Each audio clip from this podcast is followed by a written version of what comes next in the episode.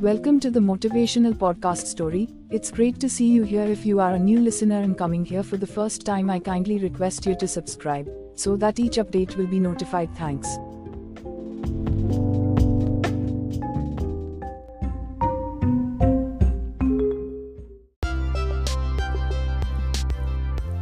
Today's motivational podcast story is about wrong deeds, and the title of story is Two Wrongs Don't Make One Right. We are told that Ajatashatru had his father King Bimbisara killed.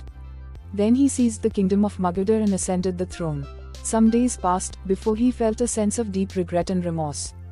He wanted to atone for his sin. He called the priests to him and asked them what prayashchit atonement or penance he should do. The priests advised him to perform a Pashubali Ging animal sacrifice. Accordingly, elaborate preparations were made and announcements were made throughout the kingdom.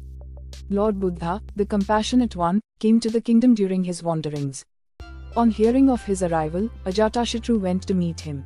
The Buddha asked him to pluck a flower from a nearby bush. Ajatashatru did so. Then he said, Pluck another flower too, so that the first one may bloom. Ajatashatru said, But that's impossible. How can a plucked flower bloom if I pluck another flower? How do you hope to atone for one killing by yet another killing? asked the Buddha. One wrongdoing can never be set right by another wrongdoing. The only thing you can do is to spend your life in service to all of creation, whether plant, animal, or human. Ajatashatru fell at his feet. He became one of the Buddha's most committed followers.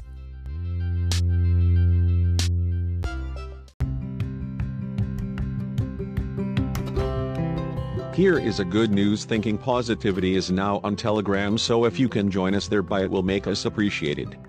Remember the name Thinking Positivity P-A-U-S-T-I-V-I-T-Y and channel link is https slash slash t.me slash thinking underscore positivity.